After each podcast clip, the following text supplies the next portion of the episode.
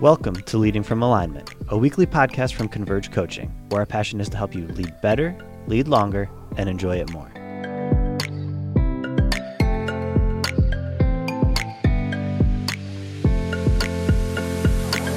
Hello again. Welcome to another episode of Leading from Alignment with our good friend John Opalewski. How are you today, John? Jim, I'm good. It's good to be with you this morning. Right on. Same here. I uh, I enjoy our conversations, and I know we want to get right to the, the subject at hand. So, episode 102. Here we go. A new century has begun. What are we talking about today? The relationship uh, between teachability and longevity. And um, teachability and longevity. Yeah. And when we talk about this subject, I, I, I think about shooting stars.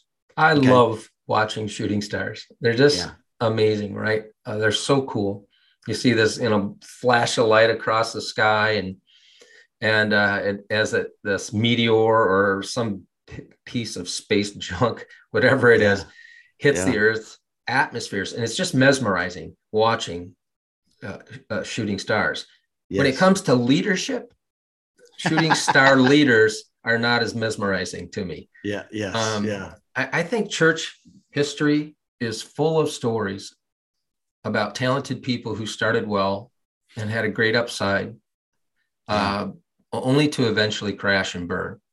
Finishing well is hard. Yeah, yeah it really is. And, I, and I wonder, Jim, if one of the reasons some leaders flame out is because they surround themselves with people who are afraid to tell them the truth. Yeah. Um, there's a there's an author named Susan Susan Tardanico, and she she asked this mm. question: Are you the kind of leader who punishes people overtly or subtly for speaking up and telling you things you don't want to hear. Mm. I, yeah. I I'll, think... I'll, be right back. I'm, I'm going to repent. I'll, I got to go to the altar. it's funny you say subtly because uh, I'll, I'll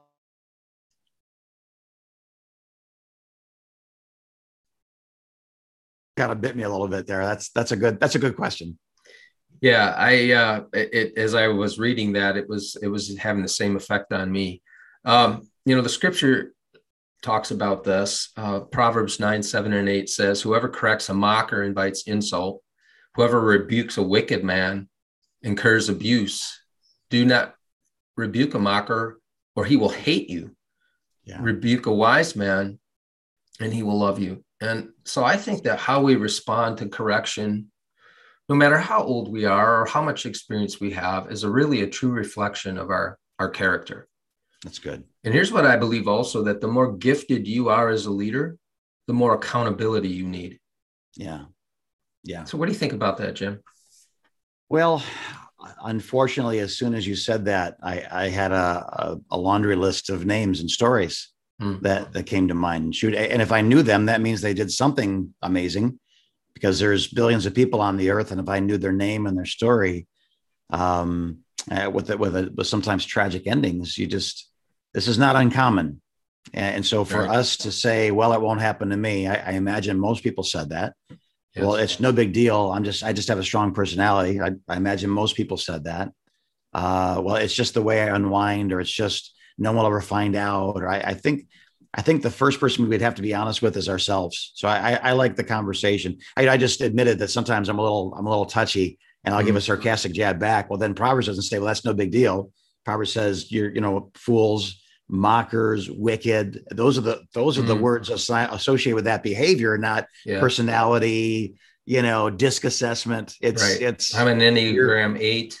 You know, something like that. Yes, right? right. So it's okay for me to to ignore Proverbs, right? It's so this is a, this is a good conversation, and I, I think it's not just a good conversation for the uh, for the potentially arrogant, but I think for the potentially humiliated as well. I'm, mm. you know, just there are God has always put people around us through history, right? To to be the right person in the right place at the right time with the right stuff. Right. And so, what are the things that would close our eyes and ears to those people He places in our lives? It's, you know, it's us.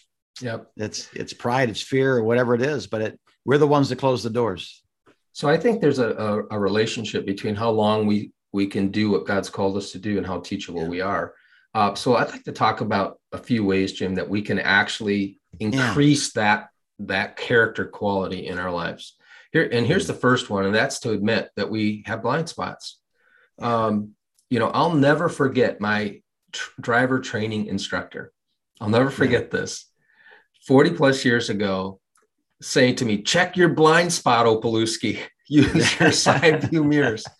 Because I was just learning how to drive on the road, you know, and I, I, I honestly don't know how those those uh, driver instructors do it. Um, but but blind spot spots are are areas of life where our view is obstructed. Yeah. Yeah. Uh, and and the problem is is we can't see those things. We can't. Right. They're called blind spots because we can't right.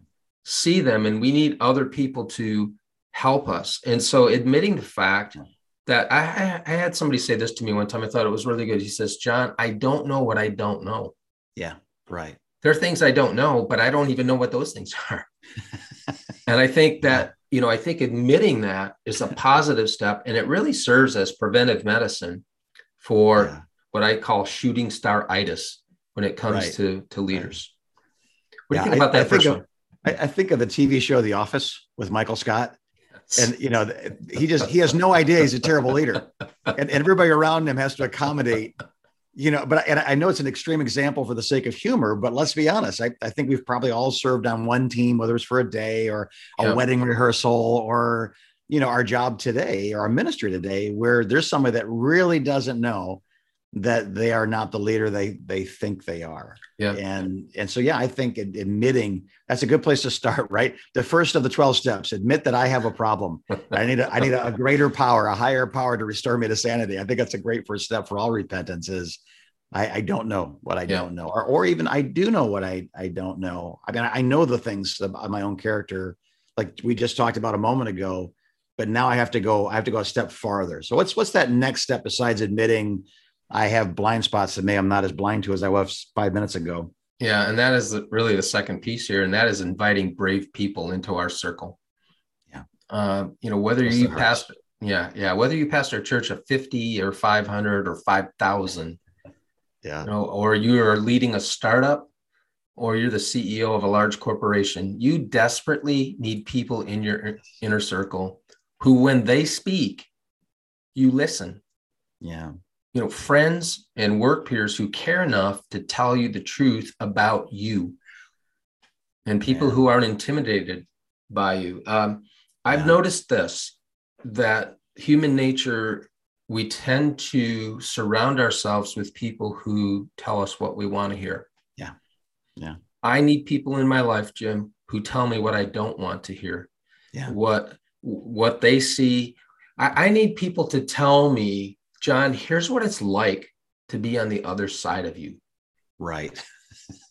because I don't all I don't always know what that is like. I think I'm yes. self-aware, but I'm sure there are many times where in my head, I think I'm being compassionate or I think I'm being a, a certain way, and somebody is experiencing me yeah. in a totally different way than I, I imagine. And and you know what, Jim? I, I feel like when a leader is insecure, they really have a hard time listening to somebody to say, you know yeah. what, when you when you said that to me, here's what that did to me. Right. Um, or you you know you give directions and it's clear in your mind but it's not clear in my mind. I we need you to be give us more detail we need to know what you're thinking and you're laughing i'm not sure why you're laughing but, i'm know. laughing because I, I again every time you say these things i i remember people either that i've led or that have led me and i'm laughing because it's i everybody in the room knows this but you and, right. and having those people that say I, that my i'm going to say my least favorite but not because it wasn't a great episode but the most uncomfortable episode we ever did was on emotional uh, the eq the yeah. emotional quotient that being emotionally intelligent and man my, my son was the engineer for that for that we did it in the studio right and uh we had so many difficult conversations out of that because he was he was the one laughing. He was the one breaking eye contact. And he, what, what were you talking about? He said, "Oh, Dad, you know what I'm talking about. I, you know I'm laughing. You're you're a bull in a china shop when you get upset. You're mm-hmm. you know." And I went, oh, he said, "I can't get people to work in the in the like the tech department because if a slide doesn't come up on time, you throw a fit like a three year old in Kmart that wants a candy bar. You know, I'm like, I do. I was, what do you mean I do? So that all of this is, is cracking me up because probably over a year ago it was cold. Uh, so a year and a half ago, two years ago, we had this conversation yeah. in a different format that that opened up to me uh, some really, I, I, mean, humbling and difficult conversations that have made me a better leader and a better father. Yeah. So, and I'm still having them. So I haven't arrived. I, I know that, but I'm I'm laughing because if when my son hears this episode, he's going to be slapping the dashboard, you know, crying, laughing because here I am again. right.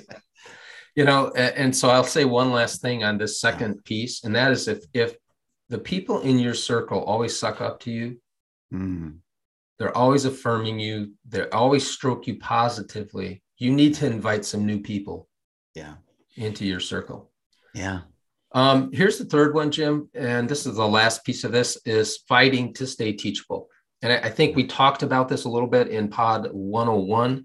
Um, but the longer you lead, the harder you have to fight to stay teachable. And if you want to re- reduce your risk of flaming out, um, ask God to help you remain open to learning. Yeah. Yeah. Um, I, I think this, I think the degree of our teachability today is an accurate predictor of how much growth will occur tomorrow. Yeah, perfect. Um, growth in our character, growth in our skill set, maybe even growth, Jim, in the organization we lead. But yeah. primarily, what I'm thinking about here is how this helps us personally. Yeah. Because longevity is such an issue, right? Well, part of part of longevity, there's many parts to it, but part of it is that I I keep growing, I keep I keep learning. Um, I, I, I recognize I don't have all the answers that that um, you know John. Uh, we we quote John Maxwell quite a bit uh, lately, but he said something again that was so brilliant a few uh, several years ago. He says none of us is as smart of as all of us. Yeah. And uh, you know, so teachability, I think, is an antidote. Yeah. For shooting star leadership. Yeah. Yeah, I, I, love it, John. This is this is great. Thank you for this. I, I think that you know, again, part of what you're here to do is help us lead better, help us to lead longer, mm-hmm. and help us, you know, stay emotionally. I mean, have a good time doing it. Yes. And I yes. and this is something crucial. We're activating our people. We're, we're walking humility. We know that God blesses the humble and opposes the proud. We're students of of uh, anyone who has truth. And this is this is a better way to live. It's a better way to live. I think so. Yeah, thank you. All right. Well, God bless you. And God bless our, our listeners and watchers today. Of course, we're on YouTube and we're on this podcast channel you're watching. So you can watch us, you can listen to us, you can drive down the road, you can go jogging, you can you can do whatever you want to do. But we hope that you continue to do it with us. This is um, this is our motivation is having conversations like this. So you as a leader uh, can have a safe place to grow, to listen, and hopefully this inspired you, corrected you as it's corrected me, teaches you, and and helps you live uh, a better life and lead others in better lives as well. So, John, if, if they want to have a conversation with you more about this, uh, just just how, how do they do that? Uh, if you go to our website, convergecoach.com, we have this little uh, link up at the top that says contact us. And uh, if you do click that link, uh, it'll ask you to fill out a form with your name and, and your email address and a phone number that we can reach you at. And we'll spend 30 minutes with you uh, just rapping and talking about life and seeing if there's anything we can do to help. And if we can't help you, we uh, we have a good network of other yeah. people and other leaders and other organizations that we can connect you to. Thank you. Thank you. So if we can help in any way, that's how you get a hold of us. God bless you and uh, keep going, guys. Go get them. It's a, it's a good, good time of year to, to really dig deep and reach some people for Jesus. So God bless you as you continue to lead from alignment.